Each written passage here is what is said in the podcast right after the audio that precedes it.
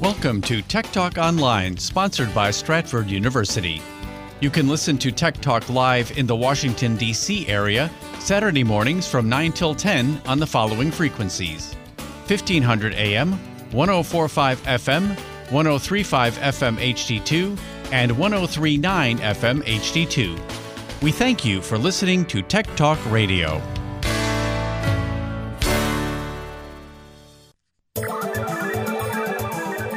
Interfacing complete. Please stand by. Now downloading Tech Talk Radio with Dr. Richard Shurtz and Jim Russ. Tech Talk Radio, it's technology you can understand. And now, here are Dr. Richard Shurtz and Jim Russ. Welcome to Tech Talk Radio. We're in the virtual faculty lounge at Stratford University talking technology. I'm Dr. Richard Shurtz. And I'm Jim Russ. And we're another day on the coronavirus isolation. I'm Yep. calling from the bunker down here in Virginia into the radio show. Uh huh. And we're having a really nice time. And of course, there's a lot of news as always. I'll talk a little bit about the models. Yeah, that You you, know- know, that because they change every day, really. Yeah, I mean, I'll, I'll explain. You know, a model with a lot of parameters, you can get any answer you want. I'll Mhm. explain. I used to do a lot of modeling work myself, and you you can get any answer you want. It just depends on the assumptions. I'm going to go in and try to explain it in really simple terms. I even heard at a press conference they were talking about one of the parameters R sub zero, R naught. And the even the reporters were talking about R naught and how that has an impact on us. So I'll talk about some of the models, and they're relatively simple mathematics, but it's the input parameters that make all the difference. Now, Apple and Google are partnering up to try to keep track of who you've been around just with your cell phone Yeah, this so is that if so that if somebody gets um, you know gets corona gets covid-19 you simply notify that app and it will send a notification out an anonymous notification to everybody that you came in contact with by virtue of bluetooth connection it's not a Mhm. bad idea Mhm. but but for it to work everybody's going to have to download the app That's the a big idea if, of- right? yeah, the idea of the week is, you know, Apple was so proud of their face recognition, but now everybody's wearing a mask. Right. How can you right. do fake face recognition with the mask? I saw somebody joke the other day. Where is the Apple Face rec- recognition where it only needs the top half of your face? okay, I'm going to show you how to do that. Oh, There's a okay. trick. I- I- There's I a should trick to get that you that would- done. Yeah, That's the idea of the week. Yep. How you how you can get face recognition with with a mask. should have known And you were on, then- ti- on it. And then my uh, I'm going to talk about the the website of the week. What is my browser? I mean, everybody's going around surfing the web, but the question is, are you do you have the latest version of the browser? hmm Now I really keep track of my my browsers, but I'll tell you, I went last night. I went to whatismybrowser.com. I've got three browsers on my laptop. Two of them needed to be updated.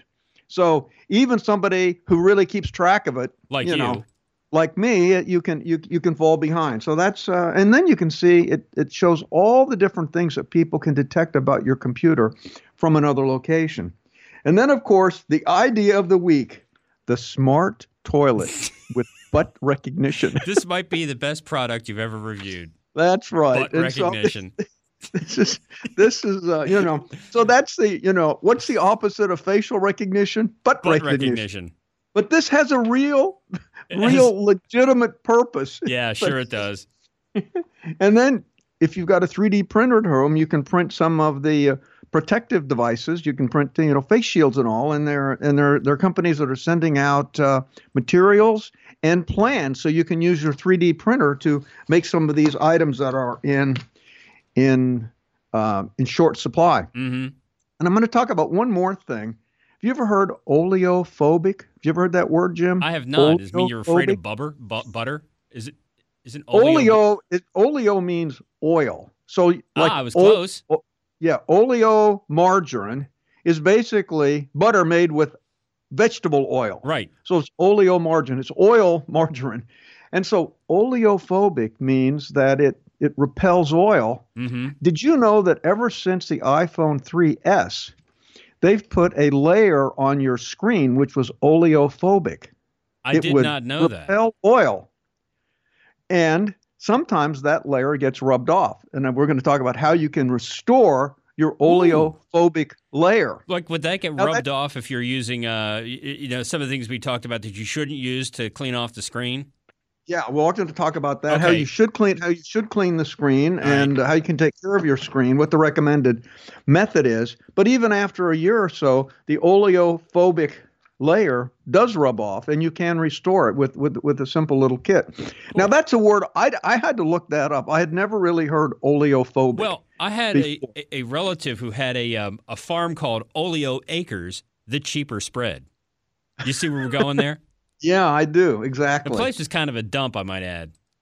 Now and this week we're going to feature bill Nguyen Bill Nguyen, that's mm-hmm. N G U Y E N. Bill yes. Nguyen. He's you Vietnamese. got the pronunciation. Andrew and I were talking before the show. We know that that's a very common Vietnamese last name, and we couldn't figure out how to pronounce it, but you you nailed it. Bill Nguyen. Yeah, yep. it's it's it's almost Bill Nguyen, like Nguyen in Vietnam is almost like Smith. Yep. Yeah. Now his now his first name isn't Bill. Uh, his first name is Viu. Viu. Viu. V U, but mm-hmm. it's not pronounced Vu. It's Viu. Vu Nguyen. Is pronounced the way but, it's spelled. VU. That's right, VU. And but it's uh, but he goes by Bill, and I'll I'll explain that story. Okay. This guy was a serial entrepreneur in, in Silicon Valley that that flamed out around 2012. I'm going to talk. I'm going to touch rise to fame, and then his flame out venture. Mm-hmm. Haven't heard much from him since 2012, 2013.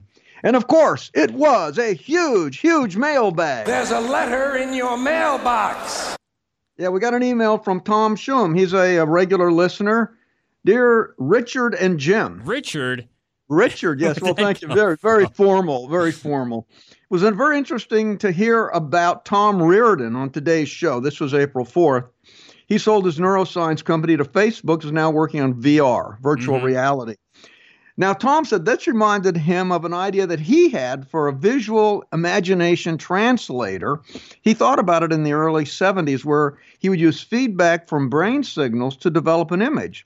So you would sort of look at the um, look at an image and think about it, and you would start drawing the image, and through by just thinking about it, you could actually build an image.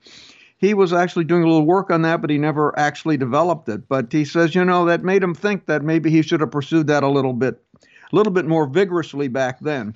Well, Tom, you were ahead of your time. Great to have you as a listener. But all of these things, which which are based on, you know, we're we're trying to use neural network capabilities. It's all like machine learning. They're just trying to emulate what the brain does. It turns out biological systems really do have enormous uh, power and the biological systems, they actually work against system constraints. Like even though your neurons communicate with each other very slowly in the brain, because they're massively in parallel, you can actually think quickly. So the, the brain architecture has overcome the speed of the hardware to achieve enormous results. So that's where we're getting that in, in machine learning. I remember back uh, in back in the day when I was working on satellite imaging systems, we were coming up with new methods to do detection, and we used uh, biological. We used anat- uh, you know, uh, we used uh, equivalents, biological equivalents. Uh, like you could, if you look at um, how a frog, uh, you know, goes is able to detect the fly and then snap it up. You actually, even though it's got a very small brain, it can detect that food moving at a certain rate and then you wonder how can it do that it's got actually matched filters in the eye that actually where it only sees food moving at a certain rate so you can always use biological equivalents to achieve great things and uh, and I think we're going to see more and more of that as we start emulating the human body, which is in, in all biological systems. Uh, thanks for that email, Tom. Yes. It brought back great memories. We got an email from Bob in Maryland, another, another, uh, you know, uh, loyal listener. Dear Doc, and of yes. course, Jim, and particularly the ever present Mr. Big Voice. I loved your April 4th show. I caught reference to my hero, Freeman Dyson, and wondered if the doc knew that that that in, in the profiles and I wonder if Doc knew that and um, that that would be somebody that I would really like to have. Well, actually, I did think of you, Bob, because I know you like physics yeah. and physicists, and of course Freeman Dyson was he's sort of a renaissance guy. He was into a lot of things, and he recommended that the the guy that we pro- profiled last week recommended that he go back to school. This is this this was this Thomas Reardon. Go back to school and learn the basics. So we went back, back to Columbia, and he got he, he got a degree in general education, general literature, and he studied all the classics. And he became very much of a well-rounded person, and that was Freeman Dyson's recommendation. I mean, it's interesting. Thomas Reardon, when he uh, they they asked him to come back to Columbia and give a speech, and so he quoted Seneca, who was a Roman philosopher back in the times of Rome. So he quoted Seneca in Latin and the, and the quote that he gave was uh, The question in life is Are you simply delaying death or are you extending life? He said, That is the question, and that will determine everything. That's what he started his uh, thing from Columbia with. And so um, that um, was an interesting, interesting um, sidelight on, on him. And this was an, all because of Freeman Dyson. But now, this getting back to Bob. Bob said, anyway, as soon as the show was over, I changed to another station and through the magic of radio, and all of a sudden I heard Jim Russ is the traffic reporter. It's like Jim was in two places at once. And uh, it was magic. Must be a quantum effect. Love the show, Bob in Maryland. Time warp. Well, what happens okay. is we're live. Yeah, tell, tell me that story, Jim. I, that was a surprise to me too. You did? Oh, it was. Okay, so what happened? Yeah. Well, we're live. We're in different places for now yeah. because of what's going on. But uh, in order to help the the the vendor who does the traffic on the other station uh, I record some tidbits of things, uh, you know, some construction related things, or now there's a, a, an update on the 95 rest stops uh, up in Maryland and Delaware. So I record these little traffic tidbits that the traffic provider we use on the weekends can insert into their traffic reports to help them along the way. So that's what he heard. So I, we're live here I, on the weekends. I'm not live there. Yeah. Does that make sense? Yeah, it makes a lot of sense. Thank you for that clarification, and, Jim. We got an email from Alice's Palace in Baltimore. Hmm. I hear the paper rustling. Yeah, yeah. I need the yeah from Alice's Palace in Baltimore. Uh, somebody was opening the door and they didn't close it. That well, was my, that was getting it. That was a, a problem later on. That's right.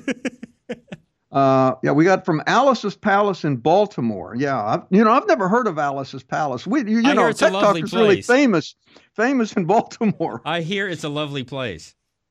Dear Doc and Jim, I recently happened upon your broadcast. I've been listening while sheltering in place at my compound in Baltimore. The current station has forced me to work from home. The current situation has forced me to work from home. I'm a violin teacher and I've been using Skype to conduct lessons with my students. I recently upgraded my computer to a new MacBook Air because my old laptop would not load the most recent version of Skype. Now, here's the problem I've got two Apple IDs. The MacBook automatically synced the, to the cloud and, and downloaded the older, more limited contact list from my old laptop. I'd really like to load the newer, updated list that's on my iPhone. Is it possible to synchronize to the cloud to accomplish this? Any suggestions you have would be greatly appreciated. P.S. Uh oh, Jim is Jim sounds cute. Is he single? I don't know, Jim. I think you need to forward uh, Alice's email address to me. Okay, I'll do that. For Alice's Palace in AlicesPalaces.com. An yeah. Alice Palace love connection. That must be. Now, here's the thing with we we um, you have got two Apple IDs. That means you've got two iCloud accounts, Alice. So you apparently on your Mac, you logged in with one email address for one iCloud account, and then when you got your iPhone, you had another email address. You created another iCloud account for your iPhone. So you have two iCloud accounts, and um, as soon as you log into the correct iCloud account, everything is going to be there. So you can actually, even though your Mac synchronized on the wrong iCloud account. You can easily change the change it to the other iCloud account. You simply um, go to the Apple menu, click on the Apple menu, then open System Preferences on your Mac, then click on iCloud. And then you'll type in the Apple ID that you want to see on your Mac. So that means you're going to have to know the Apple ID that's on your iPhone, and then you'll have to know the password. You click on the password and you say sign in, and boom, the whole system will then sync to the correct iCloud account. it's normally better just to have one iCloud account. It's really confusing to have more than one. So I just, Well, I this- just deep six the old one. I have a feeling this just happened over time. You know, Yeah, not not that I have any inside information here. yeah. I I can see where that would happen. Where somebody would, uh, but what like what would normally happen? They would have an iCloud account, say on their Mac, and then they get a new iPhone. And then they can't remember the password to the to their old iCloud account. So then they just make up a new iCloud account with a new email address, and then they're, they're off to the races with two two iCloud accounts. Okay, so uh, I think this is going to fix you fix up your situation. Like you'll have no trouble at all. Great. So apparently this is this is a common problem. People get on the you know they have to change the, what iCloud account they want to Yeah. sync up to. We got an email from Tung in Ohio.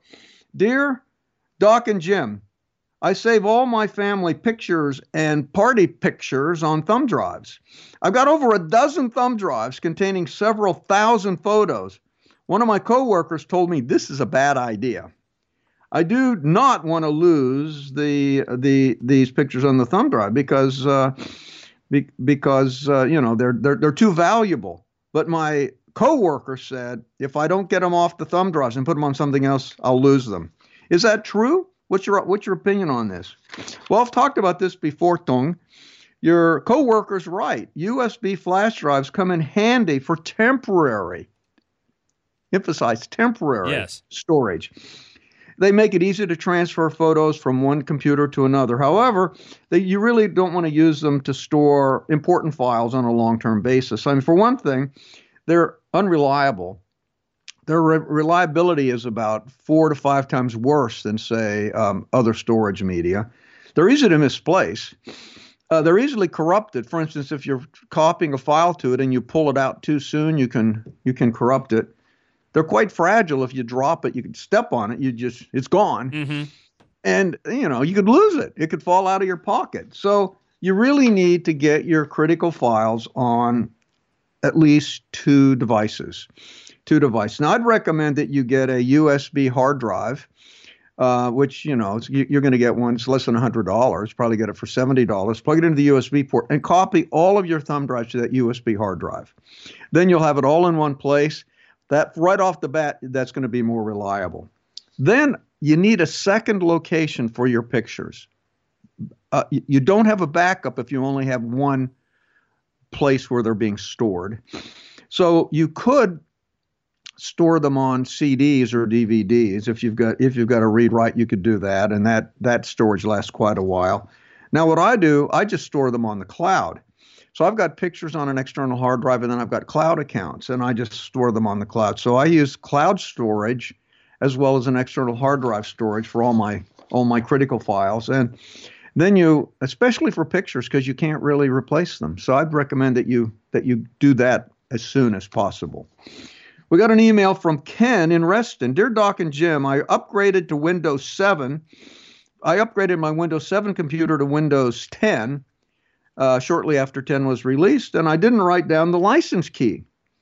Then the hard drive on my new uh, laptop went bad, and I replaced it with a 500 gigabyte solid state drive. Now, the bad drive appears to be completely dead because it doesn't make any noise at all. After I installed the new drive, I downloaded the Windows 10 file and put them on a CD. But I'll need a license to activate Windows 10. Is there any way I can retrieve the license key from the hard drive that's now that's now dead? Uh, because I think I need it to do this installation. Well, Ken, if your hard drive is truly dead, you'd have to send it off to a data recovery company and pay them to ret- retrieve the files. Now, the bad news is that could cost you several hundred dollars, more than the cost of Windows. So I don't think it's worth doing it. Now, if you don't need to recover any files, and all you really need is the license number, that's not going to be a problem because Windows 10 will install without the license number. You see, the new Windows 10, it actually associates itself with a particular computer. So it knows your computer signature. And you can simply install Windows 10 on your PC, even though it has a new hard drive. It will recognize the hardware and it will install without asking you for a license key. Now you have to install the exact version of Windows that you have, whether you got Home or Pro, etc. And if you're in downloading the same one that you paid for, boom, it'll go there without any problem at all. So this is much easier to install than Windows 7, where you have to put in the key. You don't need it for 10. I hope you don't need those files, uh, Ken, because it, will be expensive to get the get that recovered. We got an email from Lacey in San Francisco. Dear Doc and Jim, I heard that you could speed up your the internet by selecting a better DNS server. I don't even know what that means, but somebody told me about it. How can I do it? it sounds too good to be true. Enjoy the podcast, Lacey in San Francisco. Well, Lacey, um, DNS, that's domain name system, DNS. So whenever you go to the internet, you actually have to have a, um, a network address, which is zeros and ones.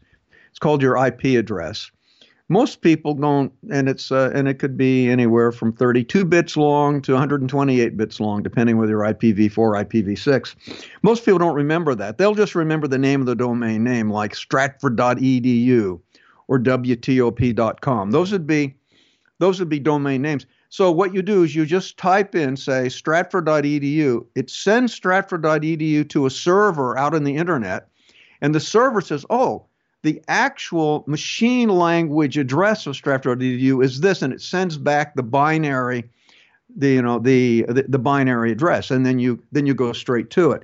So basically, it's a lookup table, so you don't have to remember these complicated machine addresses. Now, what happens is that if that lookup is slow, uh, you you might have to wait around. And you know, especially if uh, if you have a lot of uh, uh you know, ads on your on your page that is trying to come up every time an ad goes out and you're waiting for the ad to come back each ad has to go to a dns server domain name server in order to download the content and so it could slow things down so and so you you can if you have a slow dns if your if your internet service provider is giving you a slow dns going to a faster one uh, can really make a difference now it won't give you a faster download speed it just means that you'll you'll activate the image faster because you'll have the correct address quicker. Now, what you want to do is first of all bench benchmark your your DNS, your domain name server. So there's a there's a very nice um, nice program out. There's an open source utility called Namebench. Namebench, because you're benchmarking the domain name servers. They call it Namebench. So you can go and, and, Google has it on their site. I went to the Google site. Uh, there's a there. Then you can just uh, you can just search for Namebench. You can Google it and you'll you'll come to it. So I downloaded the Windows version and I scanned my my system because I said, you know, I've never really analyzed because I've I've got FiOS. I've never really analyzed my DNS. So I thought, okay, I, I think I'll I think I'll just use this question as you know, do a little research on my own system. So I downloaded Namebench and I ran it. It took about five minutes it delayed the whole show prep this morning. I had to wait like five or 10 minutes for this thing to scan. Huh. It scanned 4,500 DNSs. Wow. And then, and it told me what my fastest DNS would be. And, and you know, I was shocked that the FiOS DNS was faster than any of the other ones. That I had the fastest one. I was really quite surprised. It was twice as fast as the Google DNS, which everybody says that that's a, that that's one that, that they share. So I was quite happy with my FiOS result. They said, I have the fastest DNS that's available. But you can check that. And then what you do is that if you want, if, if, if you run that name, um, Namebench, and it tells you, it'll tell you the IP address of the domain name system, which is faster than yours, if there is one. And then you can simply go into your router and you can change the address of your DNS, your domain name system, and it will point it to that faster DNS. And there are a lot of domain name servers that are free. Google Google's got one. There there are other ones. So it's really a, a reasonably good question. I don't think it's going to make a huge difference, really, because you're really not changing your download speed, just your lookup time. Listen, we love your emails. We do indeed. Email us at techtalk at stratford.edu, and we'll get back to you as soon as we can. It's Saturday morning. You're listening to Tech Talk Radio, heard on Federal News Network, 1500 AM, 1035 FM HD2, 103.9 FM HD2, and 104.5 FM in Loudoun County. On the web at uh, federalnewsnetwork.com, and you can find out more about the programs at Stratford University by going to stratford.edu. If it's technology, it's Tech Talk Radio IT trends, software, the internet, and IT careers. More of Tech Talk Radio, presented by Stratford University, coming up in a moment.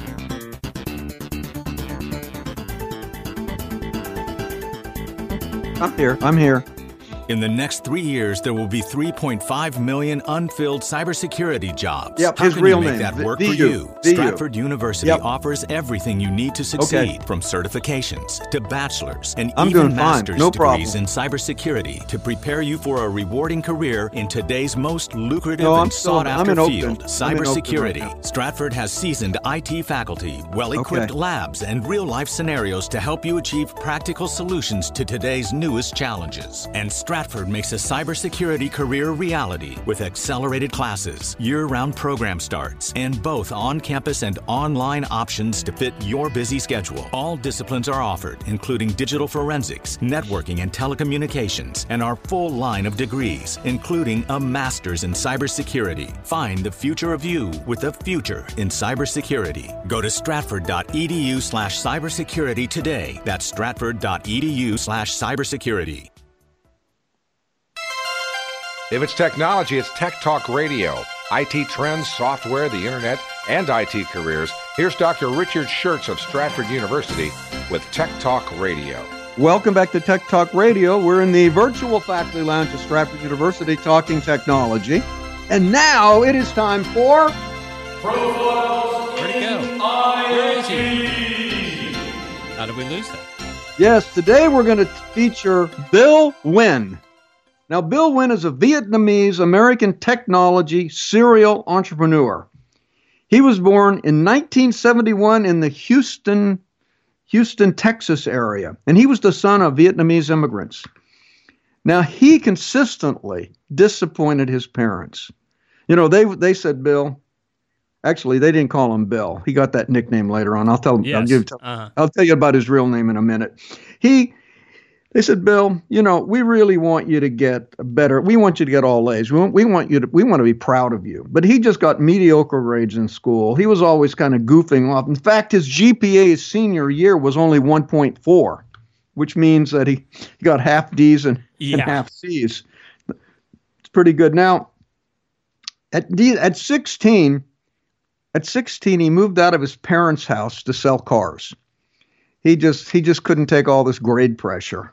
Um, and, and, you know, he was always kind of an entrepreneur. You know, you know how some guys will mow grass to, to make money? Mm-hmm.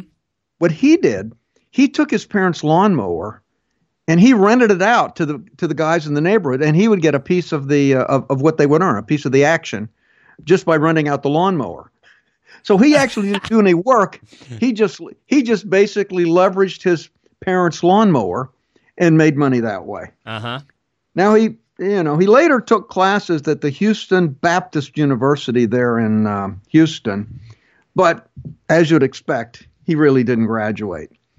Now his first name is not really Bill; it's VU, VU, and um, it's. Uh, now, what happened was he he, had, he back when he was in high school, his his girlfriend's mom, when he first, when she first introduced him, she misunderstood it and she she thought that, that his name was Bill.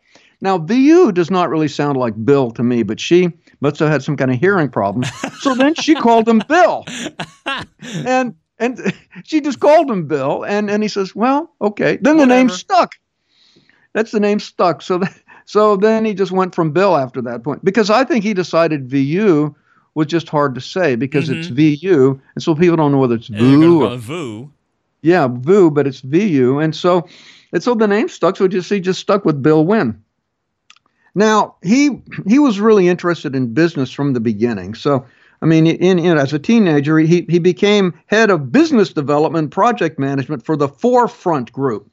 That was kind of an IT IT startup down there in Houston. It was founded in 1992, and they had their IPO in 1995. After after the IPO uh, was taken, he, he made a few bucks there, and then he then he moved on. Then he served as VP of products for Freeloader. That was another that was another company. It was uh, started in 1995 and it was sold in 1996. So he made a few few bucks there. Then he hit his big uh, his big hit in 1998. he launched an email technology company called OneBox in 1998. Get this, in 1999, one year later, it was acquired for $850 million by Phone.com. Now, Phone.com is now OpenWave, and they, they make you know they make browsers for they, they, they basically do all they, they do technology for for mobile phones, in, including browsers. But see, that was 1999. That was just before the dot com crash mm-hmm. of 2000. Okay. Now, after he got out of, uh, you know, after they sold, um, you know, Onebox for 850 million. Now he had VCs in that, so he he didn't make all that money himself, but he he made a fair amount of money. In May of 2000, he started he founded a company called Seven Networks, which was a wireless email firm. I mean, it was sort of a similar. He was still in the email business, but this focused on wireless. And um, he built that up to 1.4 billion users. But but actually, in 2005, he just resigned as CEO. He was co-CEO of that when he started in 2000 with with VC money. He stuck with it for five years, and and he just he just decided just to move on. So he just resigned. Now he quit Seven the day after his wife adopted a baby boy from Ohio. And then he decided to take a year off. So he began a year off where he was not building any company, just staying at home. They, I think, with the money that he made from uh, Onebox, this was yeah, 2000. He, um, in 2001, he he bought 21 acres in Maui, and he built a house out there in Maui, and he d- had to go through a lot of work to get the zoning adjusted. So he was actually taking off to build this house. But then he had some friends. He had some friends who were in a rock band, the Fountains of Wayne. Fountains of Wayne. Have you ever heard that rock band? I've the heard Fountains that rock band. In fact, when you're finished, because I want to blow up your um, okay. Um, your, your, train of thought. We'll, we'll, I'll tell you about and they're in the news recently. So oh. uh, yeah, so I will uh, tell you a little bit about Fountains of Wayne when you're finished. We'll come back to that. Okay. okay. So the, the Fountains of Wayne guys, they said, look, Look, Bill. they called him Bill too, by uh-huh. the way. Do not have your son grow up thinking that their dad is unemployed. Do something. Fix the music business. so he said, okay. Uh, oh, by the way, in 2002, by the way, around that same time, he was he was listed on the MIT Technology Review list of the top 100 innovators in the world under the age of 35. It's the TR 100. So that's really quite an honor to be in that uh, technology review list mm-hmm. in 2002. So then he started uh, a, a company, La La Media, La La Media, in 2005 uh, in Palo Alto, California. Now, this was um, basically this was around. Remember Napster, which you know this download where you, where you could basically download songs, and then the record industry basically shut them down mm. because of, of license violations. They, they didn't want people downloading and bootlegging uh, bootlegging stuff. So he had this other idea. He said, "Look, somebody goes to the store and they buy a CD, and then they rip off all the songs from the CD because they own it. They're allowed to do that, and then they store those songs on their computer, and then they sell the CD to somebody else."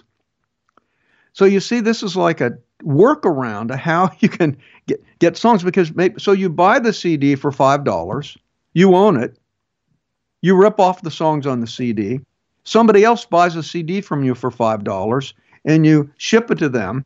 And so now, instead of downloading songs, you're basically sending them through the postal service. Kind of like pirating it it's pirating the thing. It's I mean that was I mean he didn't say that was the purpose, but that's how people. And so there was social media. It's a social media site. People said, "Hey, I'm looking for this one or that one," and they were they were selling CDs back and forth. That was sort of the the main thrust of this thing of of Lala. And this was also about the same time that um, that Apple was trying to get iTunes started, and they wanted to get in the business. So also Lala developed the first free streaming music service You know, later on, Apple got into streaming streaming music uh, as well as a lot of other people, but they developed the first one, free streaming music. So they were kind of moving into the same space that um, that Steve Jobs wanted to move into with Apple. So Steve Jobs called him up. This was in December 5th, 2009. He called him over to his house, and he was sitting there with uh, with Bill. Sounds like a Steve also called him Bill. They were sitting down, and then Steve said, uh, "Look, I'm going to give you an offer." like I said, and a mafia it, sit down. Yeah, I'm going to give you an offer, and you can either take it or leave it, but that's all you're going to get from me. So Bill, so Steve Jobs wrote eighty million dollars on a piece of paper and folded it and gave it to Bill. And they were sitting around the table, you know, drinking green tea, and uh, and he opened up the paper 80 million. He took it. So he took the 80 million dollars. Now it also included an additional 80 million dollars in options for the employees of Lala, uh, in, in, order to entice them to stay with uh, with Apple. Now, as I said, Lala was moving to the same space as um, as Steve Jobs wanted to move into. So he wanted to get the people, the the technical people behind Lala. So in five months, he shut Lala down. On May 31st, 2010, he shut them down, just five months after he bought them. Now, in 2010, uh, uh, Bill was, was on the World Economic Forum's Young Global Leader list in 2010, another big honor that he had there. Then, this is where the downfall began for Bill. And I'm going to explain his slow, slow fall from grace. You see, he had been in the build up to the dot com, he basically got used to you know what what they call you, you when you start a when you have a startup you, you can either be in the in the fat mode or the lean mode. So if you're in the fat mode, it means you get lots of money and you just burn a lot of money and you just hope that your team is going to be smart enough to come up with something fast. If you're in the lean mode, you basically try to reach and, and, and, you lose control you lose control of the company because you sell so much of the company to get the to raise the money in the lean mode you basically try to hold on to control of the of the company and you get a, a, a small amount of money as you can and then you get a proof of concept and then you let sort of through word of mouth it grow and grow and grow and then as you build your product and get more users, you can get more investors, but you but you're not diluted as much. That's the lean mode. So he was used to the fat mode, but Silicon Valley had gone to the lean mode. Mm-hmm. So he started color. Uh, this was his this is this was his downfall, and he was really out of sync with how Silicon Valley worked at the time. So he went around and he started color, and he went around and he got because he had had successful companies in the past, a serial entrepreneur. He was able to raise a lot of money. He raised forty-one million dollars from VCs before he even had a product and before he even had a single customer. Now this was his concept. Uh, but it was all but but he but he rolled it out. It was really backwards because he didn't he didn't really figure it out. He his concept was he felt that Facebook had been developed for um, the PC, and then sort of then the mobile phone came along, but Facebook doesn't use any of the GPS data in the mobile phone. It it really it's really not mobile phone centric. It's still kind of a PC piece of software that they've, they've just ported to the mobile phone. So he wanted to become the new Facebook. So what Color would do is you would log on. You don't even because you've got a phone number. You don't even have to create a username and password. You just it just it's just tied to your phone number. That makes it really easy to set up an account. And as soon as you log on, if anybody who's within 150 feet of you is automatically added to your network, automatically, just through uh, because they can tell from GPS. And mm-hmm. so you, as soon as you log on, you've got an instant network of anybody within 150 feet, and anybody within 150 feet of those people is on the network. So instantly, you're on you're on a network of people you don't even know. That's not too good, I don't think. Well, this this was well, this was the idea. This takes advantage of the GPS and the mobility of the phone. It's sort of built on that. Now, now, and he was showing this to his board of trustees, and of course, they would be all in the room together, and they would all log on, create an account, and so immediately they could share with each other. Man, this is great! Look at this. We can share immediately. We don't have to do anything. They, they said this thing was great. Well, they launched the thing, but here's what he forgot: when for the first users, there's not going to be anybody 150 feet away from you who's also on the account. So the users logged into this thing and it was a vacant space. They couldn't link to anybody. It was it was an absolute disastrous launch. They never actually figured it out. They didn't think it through. What they had, what they really needed to do was sit on top of Facebook that already had the user base, and then use those users to create the dynamically configured network. So this thing was a bust. It got really low ratings, and um, and so Bill Nguyen doesn't really handle it very well. So he just checked out. He just went you know, he had that house in Maui that he bought in 2001. He just went, he just went to the house in Maui and just stayed there for a year. He, he just left the company. Even though he was CEO, he was out in Maui for for for two. Uh, he was out in Maui um, after July of 2012, and he was out out there for about a year. And he he just he he didn't really know how to handle this. And the and sort of the the the, the, the chief developers went away. And you see, so they never actually built a user base. It, they had all this press release, talked about all the money they got. It was like glamour and blah, blah, blah.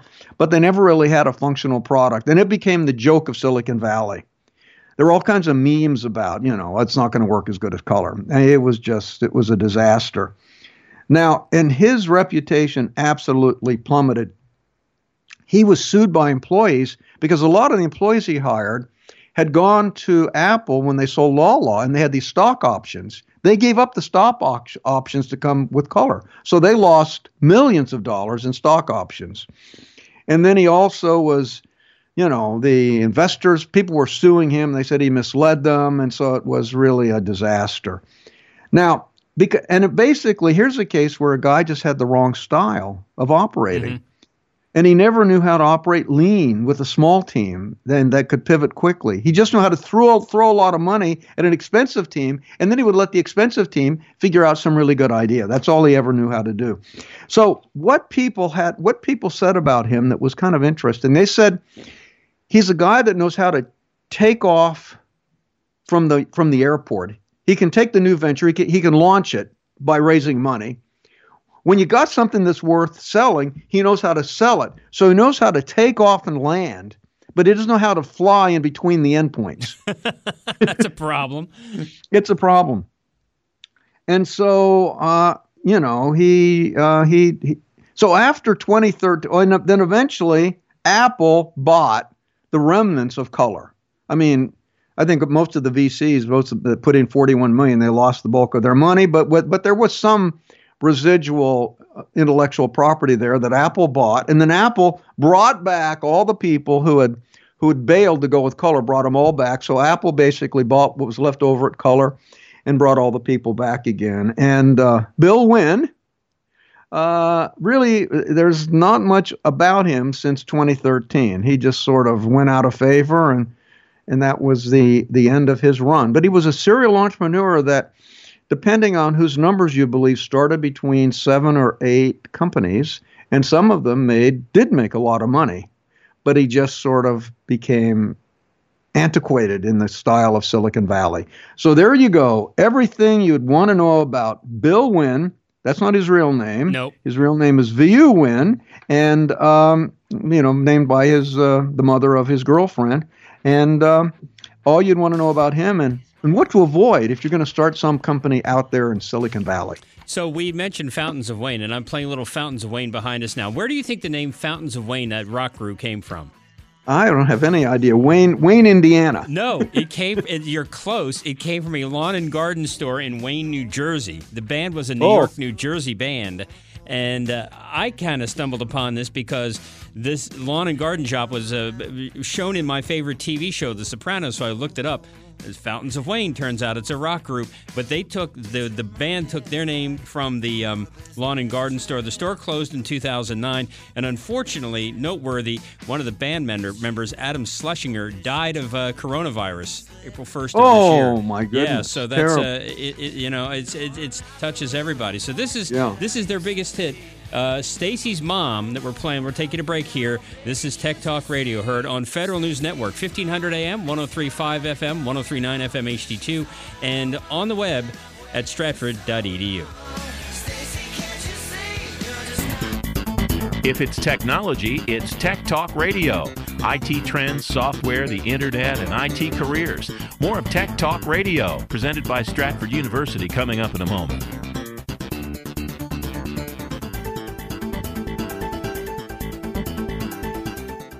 In the next three years, there will be 3.5 million unfilled cybersecurity jobs. How can you make that work for you? Stratford University offers everything you need to succeed, from certifications to bachelor's and even master's degrees in cybersecurity to prepare you for a rewarding career in today's most lucrative and sought after field, cybersecurity. Stratford has seasoned IT faculty, well equipped labs, and real life scenarios to help you achieve practical solutions to today's newest challenges. And Stratford makes a cybersecurity career reality with accelerated classes, year round program starts, and both on campus and online options to fit your busy schedule. All disciplines are offered, including digital forensics, networking, and telecommunications, and our full line of degrees, including a master's in cybersecurity. Find the future of you with a future in cybersecurity. Go to stratford.edu slash cybersecurity today. That's stratford.edu slash cybersecurity. If it's technology, it's Tech Talk Radio. IT trends, software, the internet, and IT careers. Here's Dr. Richard Shurtz of Stratford University with Tech Talk Radio.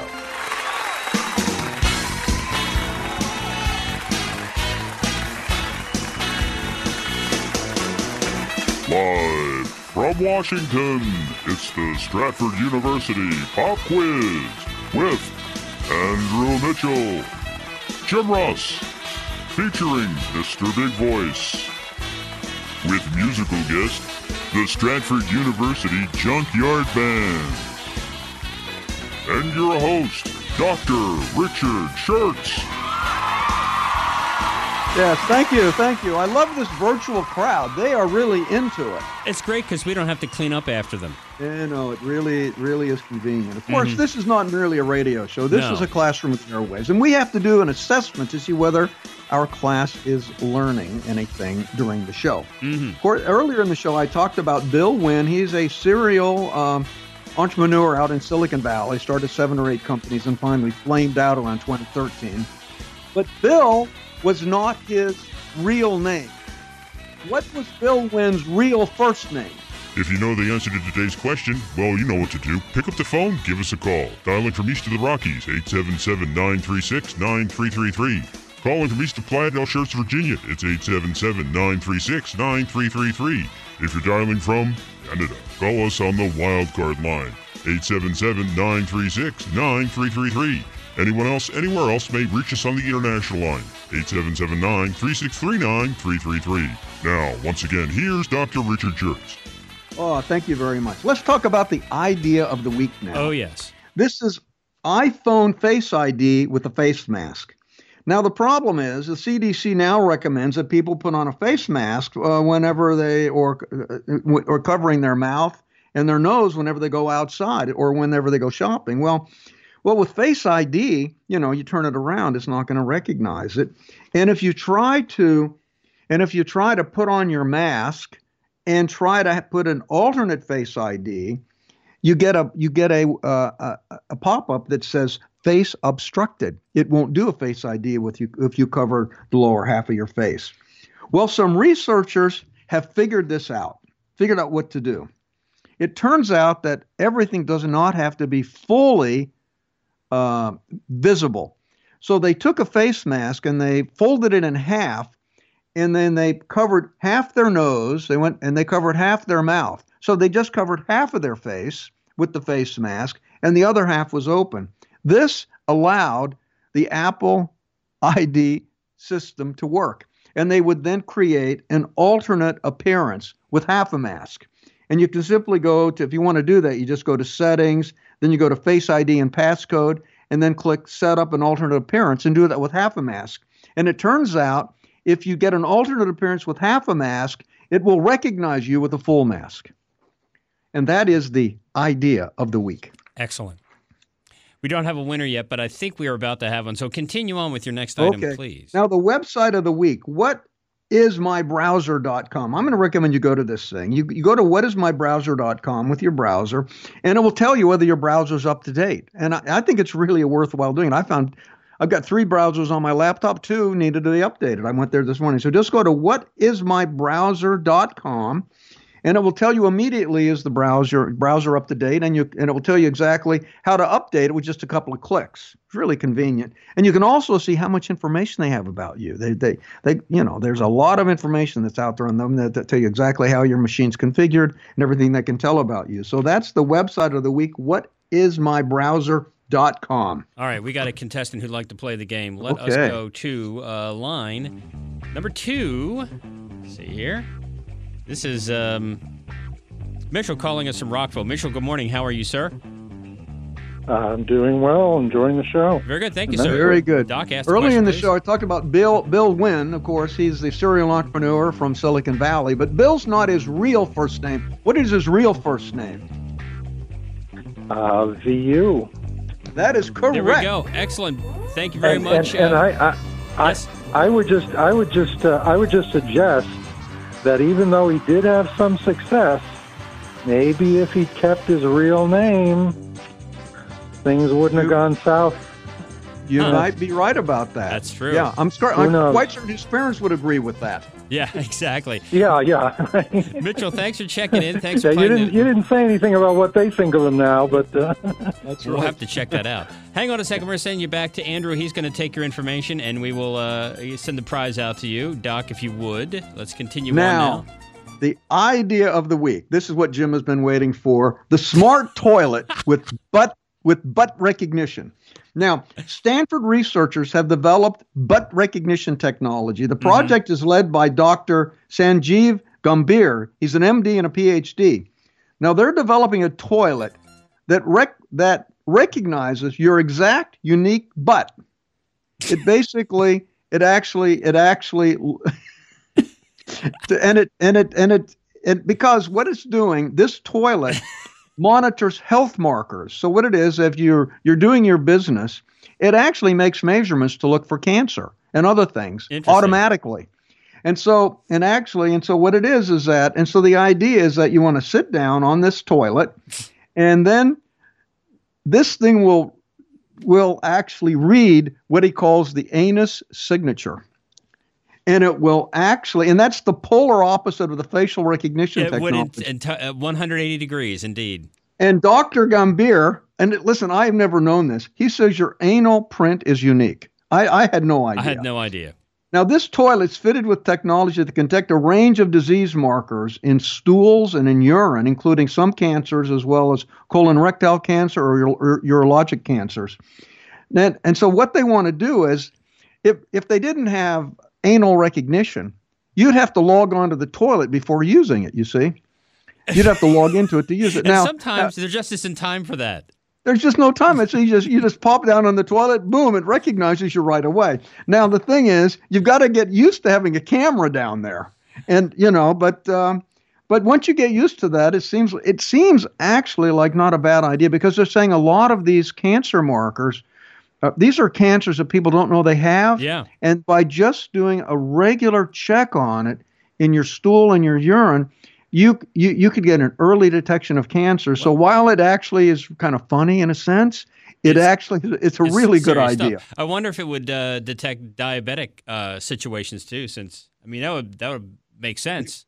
That would make sense. I I don't know what else it can do. All I I, I just uh, so this is uh, this is really a very Yeah. interesting smart toilet with butt recognition. You know, Doc, I'm wondering if if Smart Toilet talked, what would it sound like? Hmm. Let me think about that Good for a morning, Rick. Seems like someone had an extra helping of Kung Pao chicken last night. Don't forget to flush.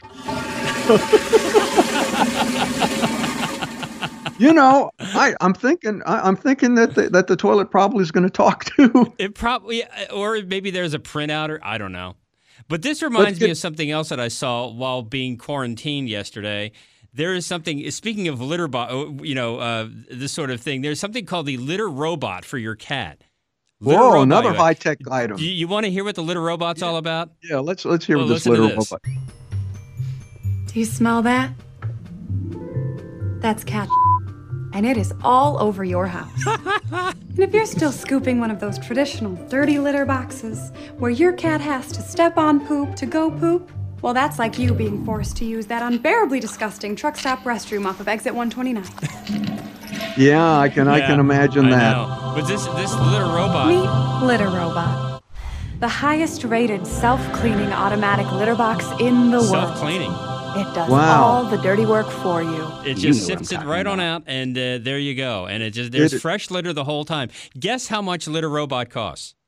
I would say ninety nine dollars. Oh, you're way off. Five hundred bucks. Oh, my Five goodness! hundred dollars. I wonder how much the smart toilet costs.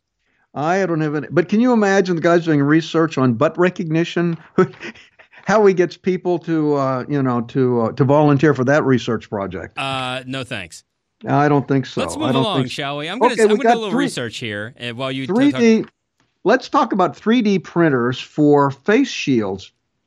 As soon as this virus began overwhelming hospitals, people started mobilizing on the internet to help get personal protection equipment they call PPE for our healthcare workers.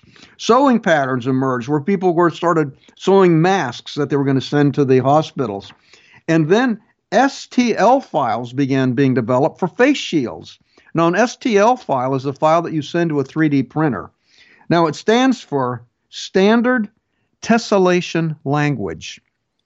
Do you know what tessellation is, Jim? I do not, but you're going to tell me, aren't you? It's when you take a surface and you break it into, uh, uh, you, you basically break it into tiles that might be geometrically ge- geometric objects like hexagons, pentagons, and you basically create these tiles so that they all fit together, these polygons, so they all fit together and form kind of a smooth surface, and that's called tessellation, and that's how you describe a surface for 3D for 3D mapping. So the, they have these STL files for face shields, and it turns out there is this company called Masks for Docs Foundation. And now they already have 4,000 volunteers operating on six continents who are making face shields with 3D printers.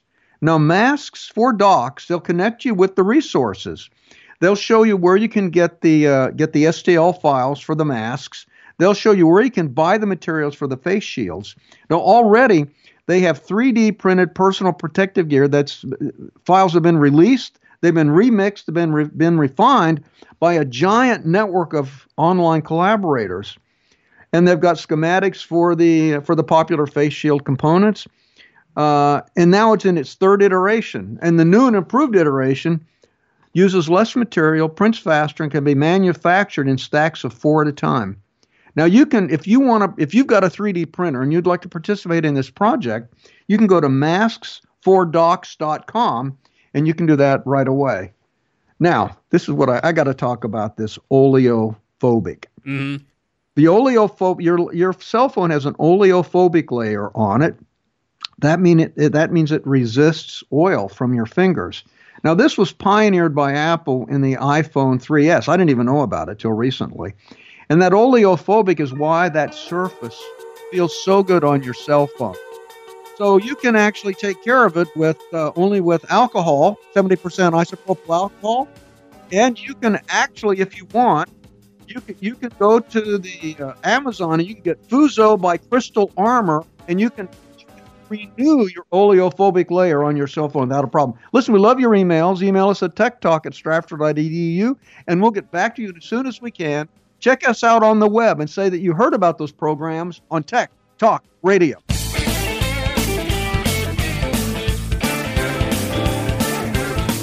Tech Talk Radio is sponsored by Stratford University. For more information on courses at Stratford University, call 1 800 444 0804. Thanks for listening to Tech Talk Radio Online.